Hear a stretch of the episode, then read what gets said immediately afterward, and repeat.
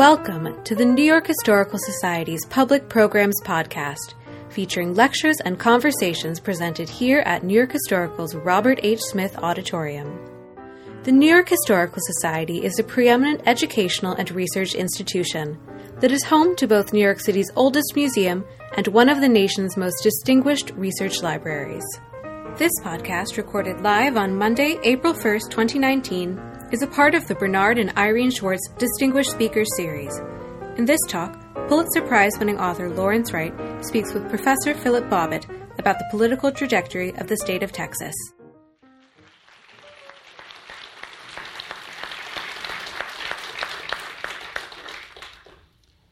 Good evening. It's great to be here, and it's great to have uh, my friend and someone I greatly admire, Larry Wright, to join us. My wife grew up in Istanbul, and like many of those cosmopolitans, she doesn't really know how to drive. We were in Austin shortly after we'd married, and she needed something from the pharmacy. I wasn't there, so she got in the car and very bravely drove down to the campus, parked uh, in front of the pharmacy, and a young student came up to her and said, Ma'am, if you park that way, they'll tow you. You have to parallel park. And she said, I don't know how to parallel park. And so he asked for her keys and asked her to step on the curb, and he very deftly parked the car, gave the keys back to her. She went in and then came back to the house. I was there by then, and she told me this story. And I said, uh, Darling, Texans are like that. They're courteous, they're friendly and gallant. Uh, but if you do that in New York, you'll never see your car again. We're happy to welcome a Texan who's also something of a New Yorker tonight. As you heard, Larry Wright is a novelist, playwright, the author of numerous screenplays, nine works of nonfiction, including The Looming Towers, was mentioned, which won the Pulitzer Prize. I want to begin, however, with his latest work, the one you came here tonight to hear discussed, God Save Texas. I have to say, the first time I read it quickly, I thought it should read, God Save Us from Texas. but there's a much more depth to his thesis than, than uh, just that. Larry writes that there is uh, something about Texas. He says, I think Texas has nurtured an immature political culture that has done terrible damage to the state and to the nation. What happens there tends to disproportionately affect the rest of the nation. Illinois, New Jersey may be more corrupt, Kansas and Louisiana are more dysfunctional, but they don't bear responsibility of being the future. Now, this suggests to me that America's future, like the present in Texas, is one of partisan political polarization in which gerrymandered Tea Party former radio broadcasters impose a, an agenda on a population that actually is rather centrist and detests political stunts. Is that what you had in mind? Well, first of all, thank you all uh, for coming. I'm, I'm surprised that New Yorkers are as interested in Texas as this. Um, and, and you have reason to be concerned. Um, the, uh, when I made that remark about an immature political culture, uh, you know, I think that you know it's evident to people who live there that we have a lot of challenges, and at the same time, you know, we have an incredibly successful state economically. Uh, it's it's really a miracle in many respects, and I'm grateful for it. Uh, you know, Texas has been growing for decades.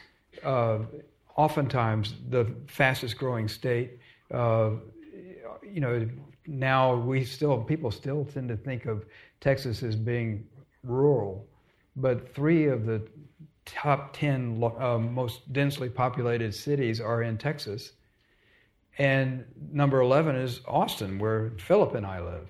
Uh, and when I moved there in 1980, it was a little college town. You know, mainly uh, it was bureaucrats and teachers, right. the state capital and the university. And now, you know, uh, the, the metropolitan area is approaching 2 million people. Uh, the unemployment rate is under 3%, and yet 150 people move to Austin every day. I don't know how this, you know, this engine of economic activity continues. But it's not just Austin. All the cities in Texas are, are welcoming immense numbers of immigrants, and it's changing the state. So, but if this trend continues, and it has continued for a long time, by the year 2050, Texas will be about the size of New York and California combined. And it's already the second largest state. Um, the, it has 38 electoral votes right now. After the next census, it will probably gain four more. Uh, California is 40% larger. It has 55 electoral votes, but it hasn't had any new electoral votes since 2003, and it won't in this next census. And New York has been losing population and electoral votes almost since the Truman administration. Uh, now Florida has surpassed it in population. So, and just to add to these statistics, 10% of all the school children in America are Texans. So, you, my hypothesis is that Texas is the future, and for better or worse. Uh, my goal in writing this uh, book to some extent was to try to nudge it toward the better column because I think Texans have been uh, kind of unaware of the the responsibility that we shoulder for the future. And, uh, and for instance, we've been very neglectful of our education. And uh, you know what fuels this tremendous dynamic job engine is skilled workers, and we've been stinting on that. Uh, we haven't been building the infrastructure that the cities need to support this immense challenge of, of overwhelming migration.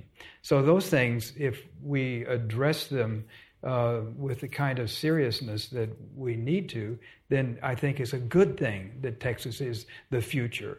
But if we fail in that regard, Texas is still the future, but it's not as bright a one. One of the many valuable things about this book is that it takes you almost like a travel log through Texas to show there isn't just a Texas. Sometimes I'll be uh, overseas or maybe here in New York, and someone will say, You don't have a Texas accent. And I'll say, You don't know what an Austin accent sounds like.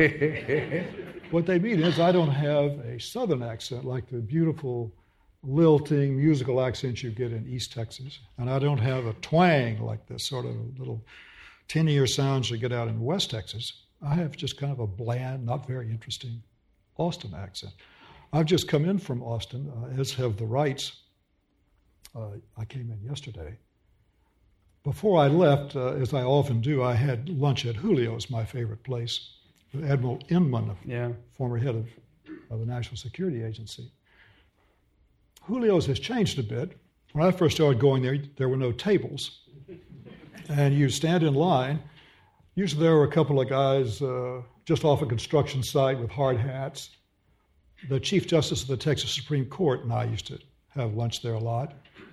There'd be a policeman or two, and then there'd be three or four hippies smoking joints. It was just that kind of a place. Austin is that kind of a place. But I don't think that's, that's the future. If I read you right, Houston is more the model for what might be the future of this country. As, uh, as Larry was just giving you some of the statistics, they're pretty dazzling. Houston will soon overtake Chicago as the country's third largest metropolitan area. Almost all its growth has been Latino, African American, and Asian. Houston is now the single most ethnically diverse metropolitan area in the United States. It overwhelmingly supports sensible gun control measures, including background checks. It welcomes more refugees than any city in this country, including a significant number of Muslims. More than 40% of the Houston population is less than 24 years old and was born outside the United States. But Houston's future is as cloudy as the future of the country. And Larry Wright's wonderful friend Mimi Swartz said, this place could either be London or Lagos. so What do you think? Well, let me start about Austin because when you were talking, I thought about um, oftentimes, and sometimes happens in New York when uh, people say, "Where are you from?" and I say, "I'm from Texas," and you get the look. And uh, where from in Texas? Austin. Oh, Austin! Oh, it's forgivable in a way that being from Texas is not. You know, so uh, and that and Philip paints a, a, great picture of the way that Austin used to be, uh, and it's always had the most absurd PR. I don't know who cranked up this engine, but it's still going. People who don't know anything about Austin, never been there, have heard that it's cool, that you know it's you know it's a hip place, it's dynamic, and it is those things. But it wasn't when the, the PR machine cranked up. It was just like the Julios you described. It was relaxed, uh, a little hungover, and uh, now you know. And I think that what happened with Austin is that people heard about oh it's a it's it's cool. It's got great music. And and so they started moving to Austin. And because of they went the reason they went Austin became more like that. So it actually became more like its image than it actually was before people arrived. So it's more Austin now I argue than it was in the past. Houston is a fascinating city. Um, the Houston is the energy capital of the world. And um, it's uh, and it got that way. Oil, you know, I mean, Texas has changed the world because of its oil discoveries, and uh, and it began in 1901 uh, with the uh, Spindletop, which was uh, in it was in a little hill outside of Beaumont, which is uh, just north of Houston, and there was a gassy hill, and kids would set it on fire sometimes and uh, so this disreputable con man, I guess con men are all, always disreputable, but so it's a con man, uh, decided he's going to drill and it was going to be a thousand feet and he'd find uh, uh, an oil well that would produce uh, 50 gallons a day. That was his goal. And this first gusher came up. It, you know, first of all, six tons of drilling pipe fly over the derrick, and it quiets down, and suddenly there's this huge roar, and rocks fly, and then oil comes up 50, 150 feet into the air. Nobody had ever seen anything like that. It was a first gusher, and um, they crept, you know, 100,000 gallons a day were flying into the air until they got it capped. It was more than all the oil in, produced in America in that one well. And Houston was reduced to billing itself as the gateway to Beaumont. now, to, to understand Houston and how it got to be what it is, uh, Jesse Jones, this young entrepreneur, he was 33 years old. Uh, Texas was very suspicious of, of John D. Rockefeller's Standard Oil. So they formed their own local entities. And, you know, Texaco was one, and uh, Humble, SX, which became Exxon, uh, and uh, Gulf. Gulf, right.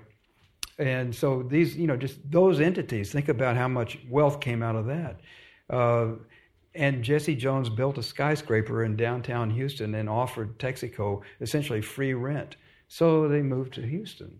And so did the other oil companies. And then Woodrow Wilson, when he was president, pushed a button on his desk that was supposedly tied to a cannon in Houston, and it blew off, and the Houston Ship Channel opened. And that's where the that's why Texas became important. The uh, oil business came to Texas, and Texas capitalized on it, and Houston was the capital of that. And it was when I was growing up in Dallas, we always looked down on Houston. It was a, a you know, it was a real blue collar town, a good place for barbecue and dances, but you know, not, and it's still good for those things. But it's fascinating to see how it's changed and how, you know, streets, you can start downtown Houston and drive out, and you will go through uh, same street. You'll move through a Salvadoran neighborhood, and then the then the street signs turn to Cantonese, and and it's just an amazing transformation of a single American city part of its appeal you know, we used to laugh at Houston because it had no zoning laws. This was probably the one thing that most people knew about Houston, is and it, that came about because in the 50s, uh, the city fathers decided that zoning was a communist plot, and and the liberals began to realize, well, wait, if there's no zoning, then you can't keep people out of certain places. And so they supported the no zoning thing totally cynically, but it has had the effect of allowing development to. I mean, sometimes the development is totally nuts. You'll see a skyscraper in a neighborhood and a house made out of tin cans and a, a, uh, a strip joint next to a shopping mall and so on. But those are minor inconveniences compared to the fact that people have affordable housing in Houston. And housing in Houston is only is about 60% of the cost of what it would be in LA, which is its kind of sister city on the West Coast. And that's part of the reason people come uh, to Houston, uh, despite its dreadful weather. And, uh, and, you know, it has climbed its way into being an arts center. Uh, and I, I, don't know. It's, it's, the in many ways you would have to say that Houston is the growth center of the future of America. Mm-hmm. When you were saying uh, people ask you where you were from, I couldn't suppress this memory. My wife took our six year old son for his last birthday to Paris for his birthday. I know this story. we, were, we were in London for the summer, and so she took the Eurostar and went down. They were in the Luxembourg Gardens, and somehow my son, whose name is Pasha, found a little French girl who spoke English. And they were chatting, and my wife wanted to find out what they were saying. So she sort of hid behind a bush and eavesdropped. This is what they were saying. The little French girl said, Where are you from? Pasha said, Texas. Though, of course, he's going to school here in New York. He'd only been to Texas on holidays. She said, Oh, does that mean you're a cowboy? He said, Yes, and I have many horses. This line is going to work for him, I can tell you. well, Texas has many legends, but the facts are pretty unique in themselves. Uh, as but I'm going to break in uh, oh, because I just the horse thing triggered uh, a thought for me because you know what he is doing is perpetrating the great Texas myth. Hmm. You know, he's six years old, is already in there, and you know, and that is useful.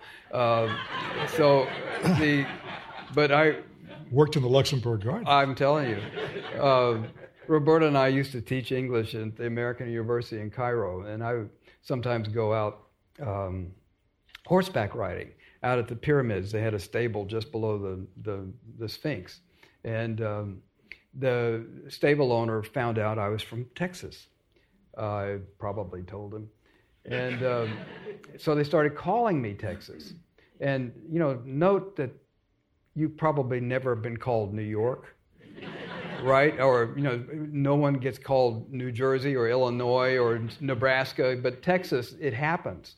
And uh, so uh, one day I went out to the stable and uh, the owner says, Oh, Texas, we've got a horse for you. I grew up in Dallas. I am not a cowboy like Pasha. And two guys bring out this stallion who's you know, pawing the air, his nostrils are pumping. It scared the crap out of me. But I was Texas. And so I had to get on the horse, and he took me halfway to Libya. Uh, but I felt I was literally astride the great Texas myth. And it, you know, there's a, a, there's an advantage in it, you know, because people project onto you qualities that you may not actually have, but you might aspire to. And, uh, and, and it, but it's like a, a, shadow that's a little bigger than you are, and you try to step into it. You know, we could go on this way all night long. When I was in college, I was uh, in charge of the disciplinary committees for the certain part of the uh, student body, and some idiot had decided he didn't want to keep his dog anymore. So he had tied the dog to a stake and shot it. But he didn't kill the dog, he just wounded him. And so the dog pulled up the stake, began running across the campus. with this nincompoop firing at him. and this came before me. Wait a minute, which college is this? I think I'll just leave it on. so I talked to this this uh, cretin, and I said, uh, "I'm not concerned about your you're endangering the undergraduates, but I feel very strongly about dogs." I was just kidding. Uh, and I said, uh, "So here are the penalties. You know, you can't do this, you can't do that, and you're on probation, and, and so forth." And then I said, uh, "Furthermore, if I ever hear about you mistreating an animal." I'll shoot you. I've rarely shot anything in my life. But I said, and you know, I'm from Texas. Yeah. Just terrified this young. I, I, used the same line once about uh, when somebody asked me about, you know, I'd written about Scientology and, you know, aren't you afraid of them coming after you? And I said, well, I'm from Texas. Yeah. well, back to the more factual basis for this talk. Texas comprises an area, as every Texan knows, larger than France.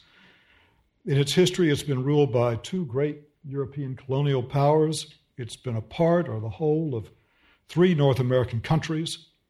The next time any of you is in St. James's, going to Berry Brothers and Rudd to get your claret, if you'll pause just at the alleyway before you get to Berry Brothers, you'll see a plaque on the wall that commemorates the site of the Texas Embassy to the Court of St. James for the nine years we were an independent country. Larry Wright says Texas enjoys the singular blessing that every distinct culture must have a sense of its own apartness.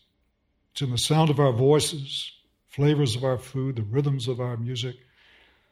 And that takes me to a discussion uh, that uh, Wright has of the three levels of culture level one, two, and three. I thought you might just say a bit about that. It's a very intriguing idea.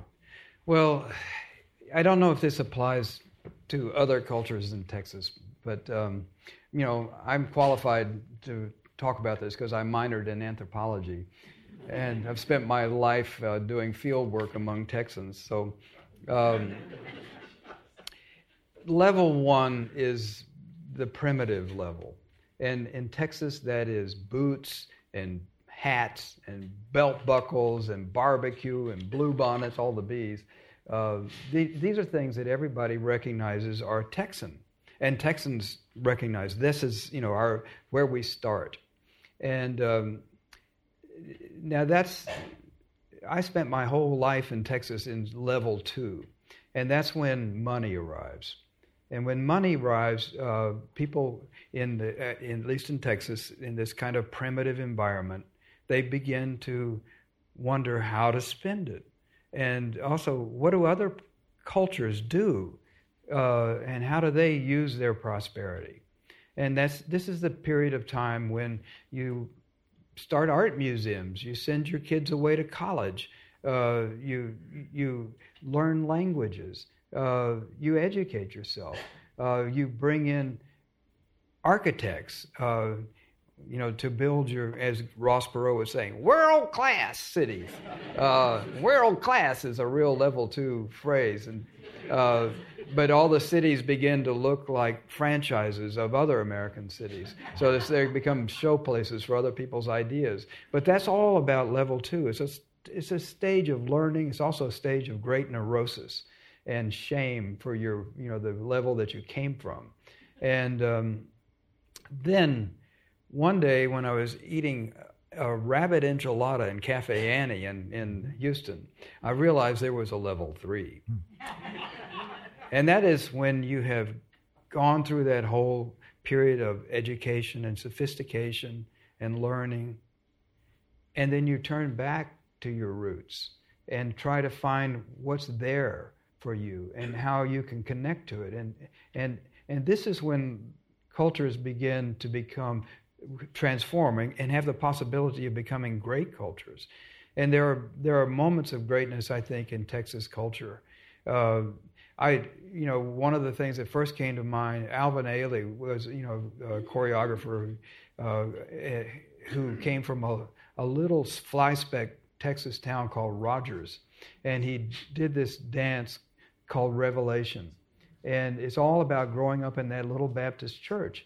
And, uh, and it connects in my mind to Beyonce's Lemonade album, which is very similar in some respects in her going back to Houston and, and her, you know, the country western sounds that are in there and the, uh, the and and the, and the church sounds. She was in a little Methodist church in in Houston, and uh, Larry McMurtry when he wrote Leaving well when I think Leaving Cheyenne was the first of those books that I really connected with. You know, Rick Rick Linklater when he did Boyhood. All of these are moments where you see Texans looking at the culture that they came from and going back to the stuff that made it distinctly Texan and finding a way of transforming that.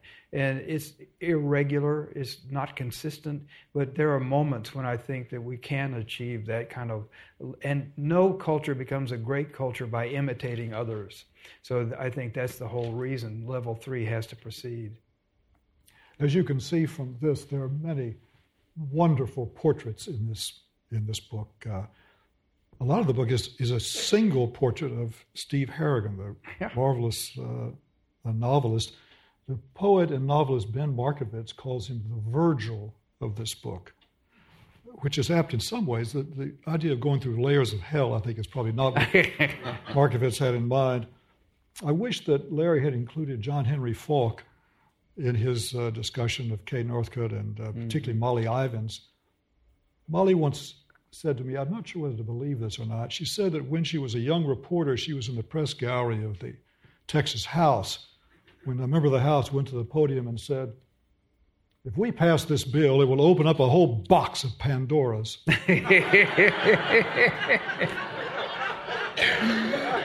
yeah, we, we miss Molly. Uh, she and Ann Richards had uh, defined a kind of woman that was really special, uh, not a unique figure, but very special to Texas. And uh, and I really miss them. I the uh, there was a sometimes you tell stories about Texas politics, which uh, are sometimes hard to believe. But we had a guy named uh, this gets back to Ann, but. Um, named uh, something Martin, Pete, Pete Martin, I think his name was, and he was uh, elected to the Texas House of Representatives, and his election was his reelection was in question, and uh, so he had his brother shoot him. Um, he that's right. He, uh, he he was in he was staying in a trailer in a, in a Pecan Grove trailer park, and you know he stuck his hand up out of the window, and his his brother shot him with a shotgun, and uh, and this was all to get the sympathy vote, which might have made the margin of difference. And he said that it was the mafia, which you know really prevalent in Austin, and uh, so anyway, the the Texas Rangers pretty soon figured out, come on, so Martin went on a he hid out in, in his mother's house. He was, and they found him inside the stereo cabinet and Molly's comment was, he always did want to be the speaker.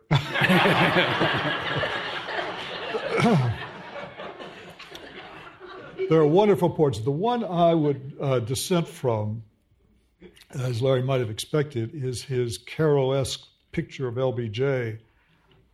At least as, as I uh, knew uh, President Johnson, I think a different rendering would have furthered uh, Larry Wright's depiction of Texas as a kind of fractal of the national composition, uh, an historic foundation from which the future is made out of the old rock, the past. I don't want to belabor this, there's too much I agree with in the book. But I will just give you this one remark of Hubert Humphreys as a possible corrective.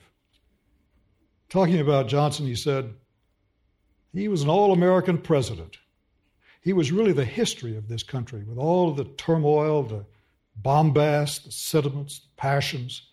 It was all there.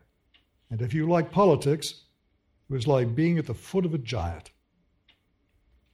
And then uh, Humphrey said something that might be transposed to Texas itself, although he was talking about Johnson. He said, just keep in mind that Lyndon had all the weaknesses and the strengths of a big man. He loved women, he loved to take a drink. He loved a good story. He was a patriarch of absolutely unbelievable dimensions. He wanted to do good. He was a soft hearted guy with a deep veneer. I want to turn now to the problem that journalists and Well, can I say something? Since I, I don't disagree with you on, on your uncle Lyndon. Um, I, I I think he was a complicated figure for me and for a lot of Texans. Um, I remember the first time I ever heard my own voice uh, was in Spanish language class on a tape recorder. You know that was you know kind of new, and. Um, and I sounded like LBJ ordering a plate of tacos. And I thought, I am going to drop that. And, uh, and, and there was a lot of regional shame um, being connected, you know, and part of it was tied into the South, you know, that LBJ was, you know, Texas is a part of the South and is a part of the West. Uh, and he was a bridge figure, which made him an interesting figure. But the, um, the South uh, he had been allied with the you know the resistance, the Confederate resistance, and I think as a kind of progressive kid, I wasn't really that progressive. Uh, I I got the sense that Lyndon was hated, and but there were stereotypes about Texas that applied to me too, and so when I identified with him, it was sometimes with a little bit of embarrassment and because of the regionalism that I, you know, my, my, I adopted other people's prejudices about Texas. I was a self-hating Texan, and and he embodied that. And I wish I'd been able to see him more clearly. Um, I don't, you know, I didn't agree with him about Vietnam, and I was uh, I was a conscientious objector during that period. Uh, now, who I did come to know and love was Lady Bird and she was a darling woman and and it was in part because of you that I got to know her uh, and in fact if you don't mind my telling Please. um, I was at a dinner uh, at Philip's. He sometimes has known been known to give birthday parties for Shakespeare. That's the kind of guy he is. And so uh, and you're expected to come with your you know monologues and uh, anyway, we were, had drinks in the music room, and then uh, we were seated around the table, and, and Philip seated me next to uh, Lady Bird, and um, and she was 90, I think, and uh, she asked me to pass the salt, and it was right in front of her, so I just, you know, and she said, "Oh, you know, I can hardly see anymore. My eyes, I have that macular degeneration." and just eh, sometimes it's embarrassing. Uh, just earlier this evening, I was we were having cocktails in the music room, and I was conversing with this gentleman, and I was being my most charming self, and he was so unresponsive. And finally, I realized I was talking to a bust of Shakespeare. yeah,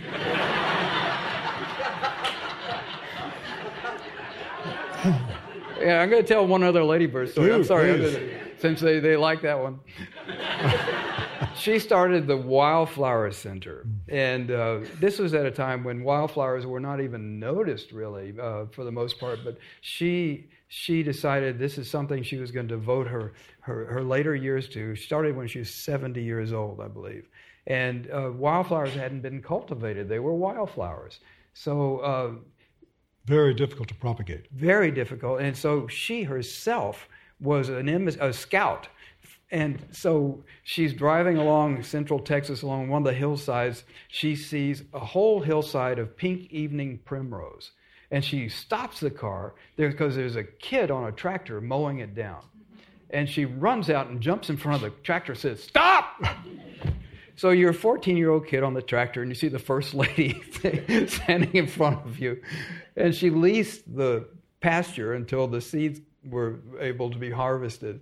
And I just think that's you know one of those ladybirdisms that there aren't very many people like that. Well, her eyesight did deteriorate rather badly, and, and uh, we would go for drives around the ranch, which she knew intimately. And at one point, one day, we were driving, we made it sort of into a bend, and I said, and I was describing the things I saw, and I said, I see a small lake. It's, it's larger than a pond. I didn't know you had a lake up there. She said, We don't. That's not a lake. I said, No, I'm, I'm, I'm pretty sure it is. I can see the, the water shimmering. She said, We don't have a lake here, not in this part of the ranch. She said, That's a field of bluebonnets. And it was. Uh-huh. I want to make just a couple more points before we go to uh, questions. One is quite an, I think, an interesting observation uh, you attribute to Bainbridge also, that the condescension that some non Texans have towards the state mirrors the traditional old world stance towards America itself. My dear friend Pat York, who's married to this very famous British actor, calls the British attitude condescending envy.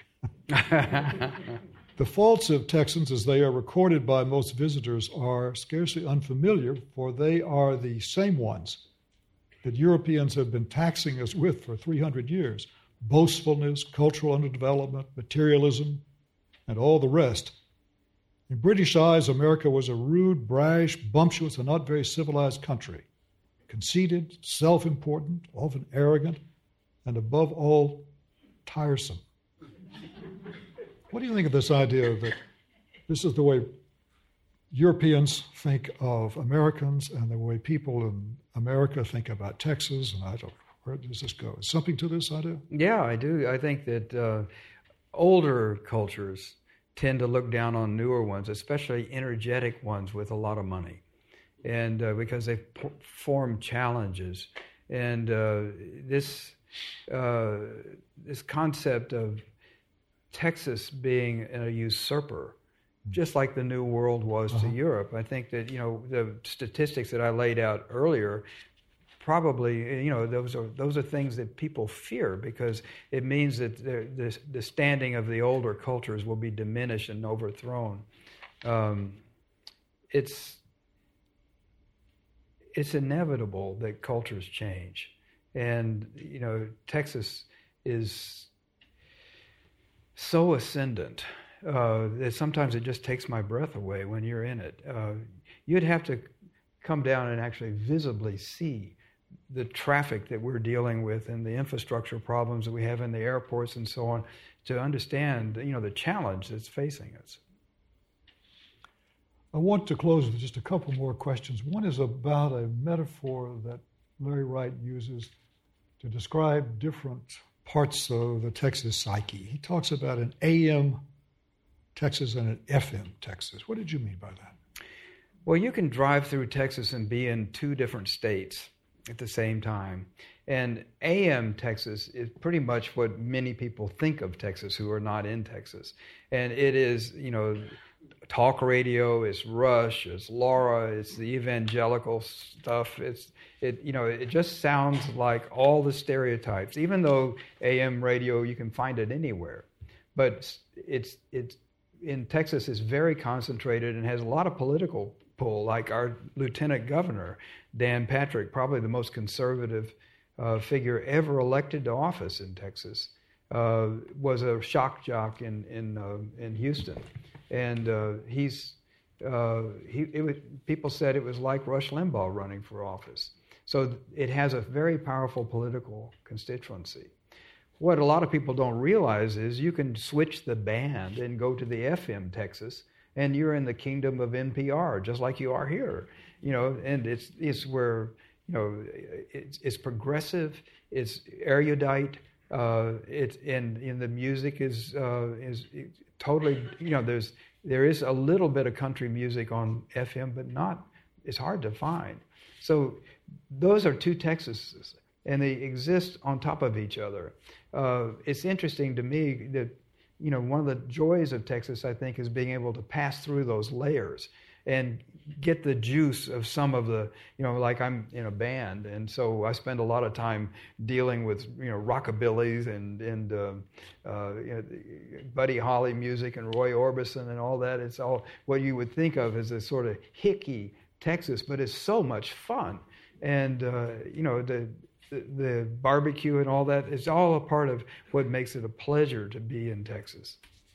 When I read that metaphor, which I think is quite telling, in a book about the future, I thought instead about uh, satellite music network as a metaphor, not just for Texas, but for our future. This wonderfully inclusive network that plays all sorts of music, more music yeah. than you could ever get in a radio station and yet plays it just singularly to just the person listening. no sense of locality, no sense of local culture. Uh, you get exactly what you want, and that may be part of the problem. I, I have a little problem with the the idea of uh, uprooting the, the locality of the stations uh, because you know when you are listening to a local station you're in some way in touch with your community and uh, I think that satellite TV, radio, as much as it offers, also has the internet effect of creating isolation chambers. Absolutely. I think we have just about um, about 50 minutes for questions, and we've given me some questions for cards, so I'll just run through a few of these. One of them is what kind of Democratic presidential candidate can win in the new demographics of Texas, i.e., old, young, brown, female, etc.? Well, Texas is turning purple, and it's inevitable. Um, you know, it, when I was a young man, Texas was blue, and California was red. Uh, Texas produced Lyndon Johnson and the Great Society. Sam Rayburn. Yeah. Uh, Ronald Reagan came out of California along with the, the modern conservative revolution. So these are, it's fascinating to me, these two states, uh, the most important states in America, have totally different models and I think of them being like strands of DNA. They're in a relationship. They revolve around each other, but they never coincide. And it's, I think, part of this power of the United States is that states like ours can have such differing models. The uh, what was the rest of that question? Just what sort of profile a successful Democratic candidate would oh, have right. to have to win in Texas? Well, if you had um, a centrist Democrat, I think that a lot of Texans are ready to make a move out of the Republican Party. Uh, and it's not just Texas, I think it's true in Arizona, Georgia, and Florida as well. However, if you have a very leftist uh, figure, then those potential voters will flee back into the Republican Party. But from a Texas point of view, what's essential in the next election, 2020, is that that's when the census is taken, and then there'll be uh, redistricting. And we live in Austin. If you drew a line from Washington, D.C. to San Francisco, Austin is probably the most liberal city in the entire southern tier of the United States. I sometimes feel like I live in Rome, surrounded by the Goths, you know. and we have, thanks to gerrymandering, five congressmen, four of them Republicans. That's what's happened it's, to. It's really just disgraceful. It is. My my congressman lives in 250 miles away. He's a car dealer uh, west of Fort Worth, and he rarely comes to Austin because he doesn't feel very welcome. Uh, but it's it's you know they've carved up our state and into entities that don't really represent the true political feelings of the state. So if we get our four additional uh, Congress congressional seats, and if the Texas House uh, then redistricts uh, based on the census, the Texas delegation is going to look entirely different. No matter who gets elected president, that's going to that process is going to be replicated in many other states around the country, and I think that is something we need to keep our eye on as well. Just to give you a particularly awful example, the 10th district, which was the district that Lyndon Johnson represented as a congressman, then Homer Thornberry, Judge Thornberry, then Jake Pickle, now Lloyd Doggett, now runs from Austin almost all the way to the border. Just a tiny sliver. Yeah. It's just that's the Democrat uh, seat. That, the Democrat. When uh, when they carved that seat out, they took East Austin, which is largely Hispanic, and ran it down to East San Antonio, and then as far down as they go, scooping up every Hispanic that they could find to cram into that district. Another question is given its large economy and population, do you believe there is a potential for a credible, substantial Texas independence movement? No, I don't. I, you know, I read an interesting poll. Uh, the secession feeling is common to states all over the United California. States. Yeah, and yeah, the California is the one that's talking about it now. But uh, there's always been this talk, and you know, it was amplified by Russian bots. You know, there was a, a Texas secession website entirely run by the and it had more hits on it than the, the Democrat and Republican Party uh, sites, and so they they achieved a lot of you know haranguing, stirring people up. But uh, we're not going to secede the one thing that is that's always puzzled me a little bit because of and you're the lawyer here, so we can discuss whether this is actually possible. But when Texas entered the union, it was with the understanding that we could split up into five entities. Uh, with the consent of Congress. 10 senators. you know, just imagine. And, you know, uh, what keeps Texas together is a very, you know, diverse state. And Steve, my friend, the Virgil, uh, says, you know, Texas is where everything peters out. You know, the South, you know, the Great Plains, the West, Mexico, they all come to Texas to die. And yet it, there's a, and, and, and so if you're in East Texas, you're really a part of the South, and if you're in West Texas, there's no question where you are. Uh, and those are very different entities, but there's some kind of internal coherence that holds the state together despite that. And that has always puzzled me. Steve Harrigan is a immensely uh, imaginative, uh, lyrical writer. So I don't doubt that he got that out of his own imagination. But when I first heard that phrase, it was attributed to Amon Carter. Amon Carter was a big booster of Fort Worth and was responsible for the DFW airport being located where it was. He loved Fort Worth and he hated Dallas. And he's supposed to have said, Fort Worth is where the West begins. And Dallas, well, Dallas is where the East peters out. How will immigration affect Texas's political valence? More red or trending blue? Well, my family was a part of a great surge of immigration into Texas. Uh, we moved there. Uh, we moved to Dallas in 1960. My dad was had been a veteran, and like a lot of veterans, he was an Eisenhower Republican. And Dallas was the first city in Texas to turn red. Um, and we're going through something like that now. Uh, people are moving to Texas from different political traditions. They, they don't have the same allegiances and understandings and prejudices uh, that the established uh, political figures have in the state. And I think it was quite shocking to the political hierarchy in the state how close some of them came to being defeated. Now, we haven't elected a Democrat statewide in 25 years. Uh, and in California, for instance, doesn't have a single statewide elected Republican. That's how opposed we are. But it was a close call.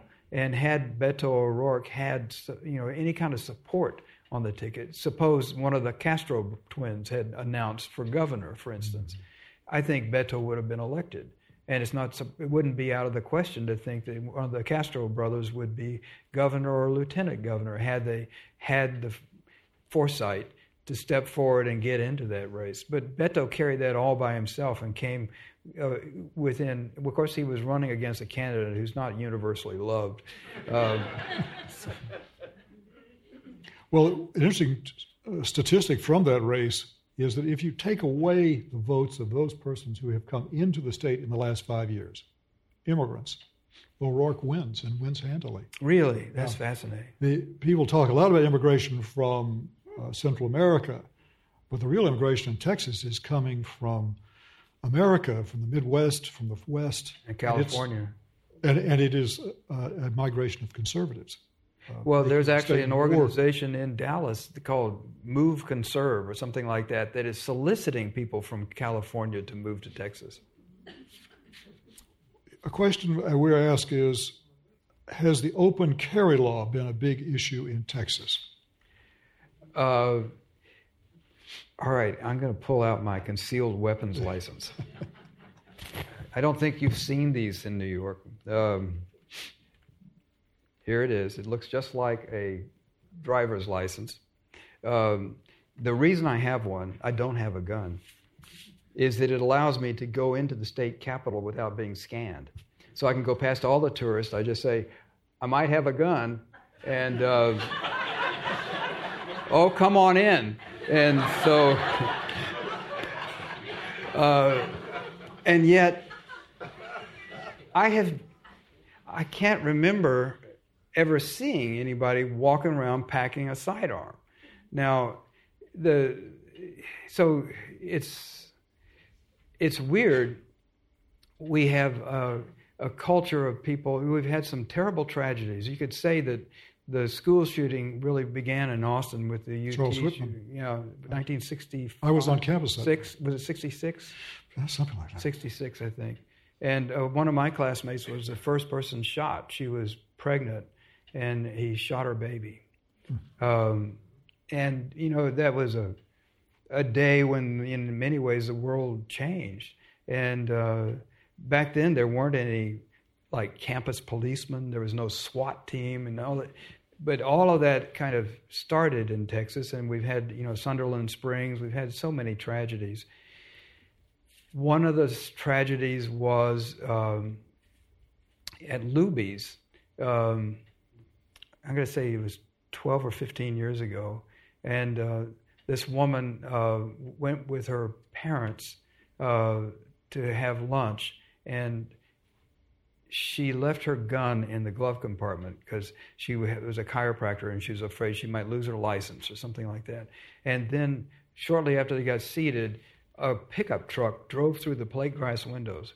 And people thought that you know he had car trouble or something, but he got out and he started shooting people. And uh, this woman, her name is Arlene something, I don't remember. Um, she thought she had her gun in her purse, and then she remembered she left it in the car. And uh, both of her parents were killed. Uh, and she got elected to the Texas House of Representatives and passed the first uh, carry law. And so there's another side of the argument that plays out uh, in that situation. George Bush signed it into law. But one day, Steve Harrigan and, and his wife and, and Roberta and I were in the George W. Bush Library in uh, Dallas, which had just opened. And they were at that time they were debating in the Texas legislature about guns on campus. And this was SMU, which was private, but um, we were standing in this big marble atrium, and somebody yelled, Active shooter. And we all did exactly the wrong thing. We just hit the ground. And uh, in fact, a guy, an elderly man in front of me, I saw his head bouncing on the on the marble, and um, and of course we were just all totally exposed. and uh, you know, and Roberta was between two women who were praying into her ears, and you know there was there was a lot of stuff going on. And I thought, wait a minute. You're an investigative reporter. what are you doing lying here on the ground?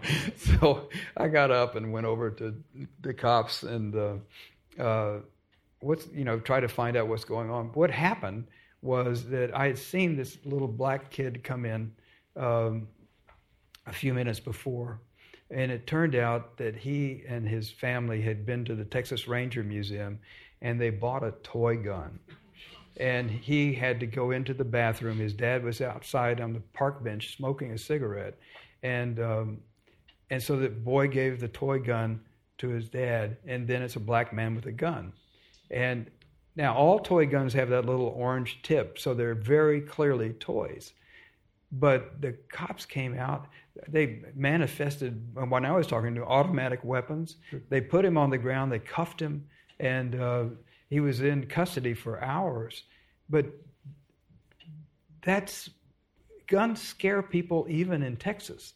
And you know the whole argument about you know, guns on campus, they passed that law and they, they signed it and they implemented it on the very day that, you know, commemorated Charles Whitman's 50th anniversary.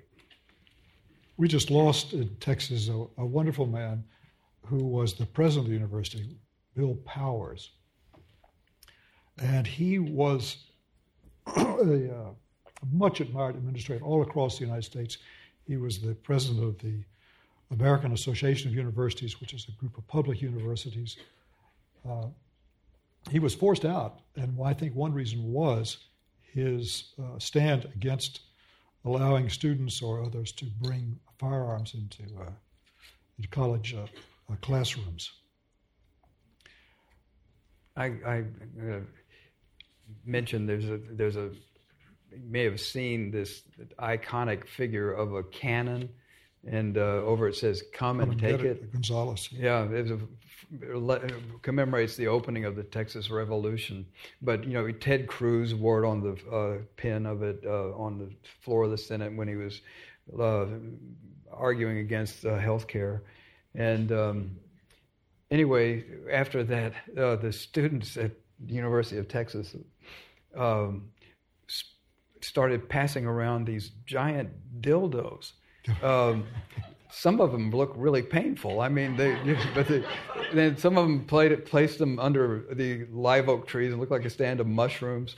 Uh, but they were walking around and, the, the, it said, "Take it and come." Uh, so it posed a posed a challenge to the administrators because you know there is an obscenity thing, and they decided let's touch this one. the last point I want to ask uh, Larry Wright about is just about journalism itself. Some of our greatest writers have been journalists, uh, our greatest novelists uh, and short story writers, Dickens, uh, Hemingway. O. Henry was from Austin, Texas. We put him in prison. Well, he was. he was a crook. Not without cause. he was a very mild mannered uh, bank uh, teller. uh, anyway, the craft of, of journalism and the craft of the novelist uh, have much in common. I, I, know more about intelligence uh, collection analysis than I do about journalism. And so it's always seemed to me that that craft had a lot to do with investigative journalism and the reportage of facts. I wonder how a, a writer with Larry Wright's enormous gifts decides on what to write and uh, and what's next. Well, I'm trying to decide that right now. I'm just finishing up a couple of projects and looking for something new. Um, I always I made a resolution when I was uh, much younger that I would only do things that were really important or really fun. Because, you know, I like to do things that are important, but I don't want to miss out on having a good time. Right. So, um, I, th- with those things in mind, I always look around at, you know, things that are significant or appealing. And then if I if I find a story, let's say it was Scientology, for instance, um, I look for what I call a donkey, which sounds like a demeaning term, but a donkey is not a you know, it's not like a magazine profile, some glamorous person. A donkey is a useful beast of burden who can carry the reader into a world that he's never been and carry a lot of information on his back. And so when um, I decided I wanted to write about Scientology. It took years for the donkey to make his appearance. Um, but w- then Paul Haggis, two time Academy Award winning writer director, dropped out after 34 years. And, um, and I was working on something else, so I let a little time go by. And he was very quiet about it.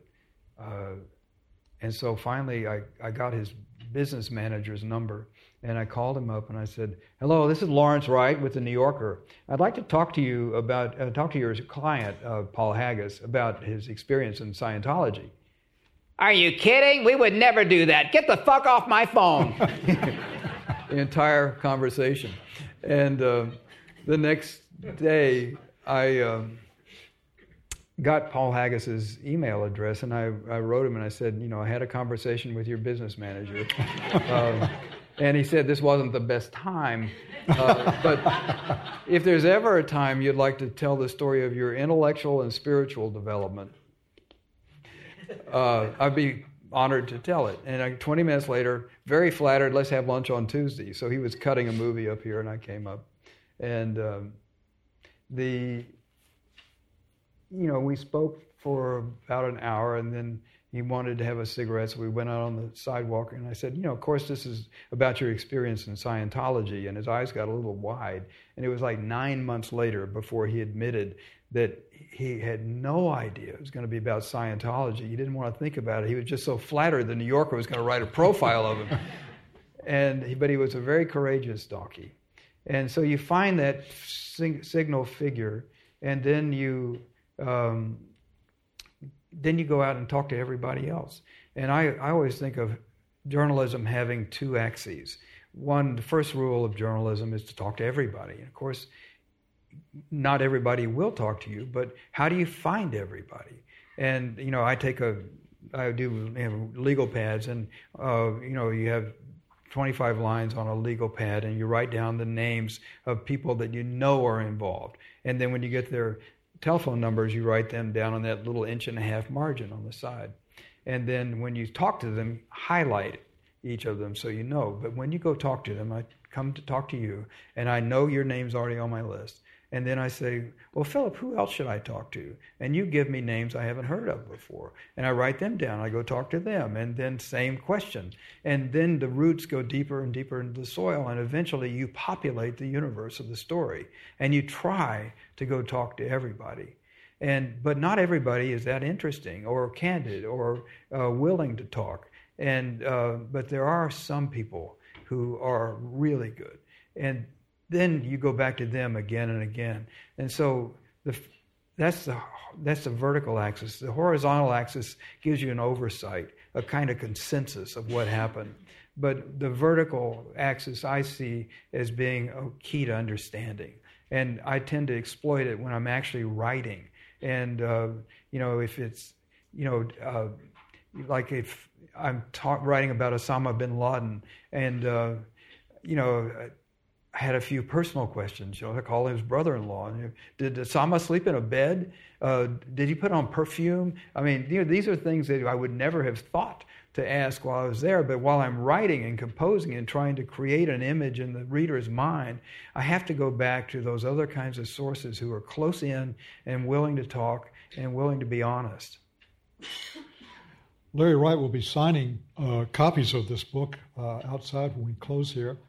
I just want to thank all of you for coming. Of course, I want to thank Lawrence Wright. Thank you.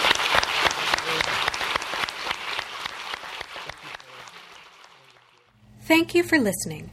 To learn more about current exhibitions and live programming, follow the New York Historical Society on Facebook, Instagram, and Twitter at NY History, or visit us at nyhistory.org.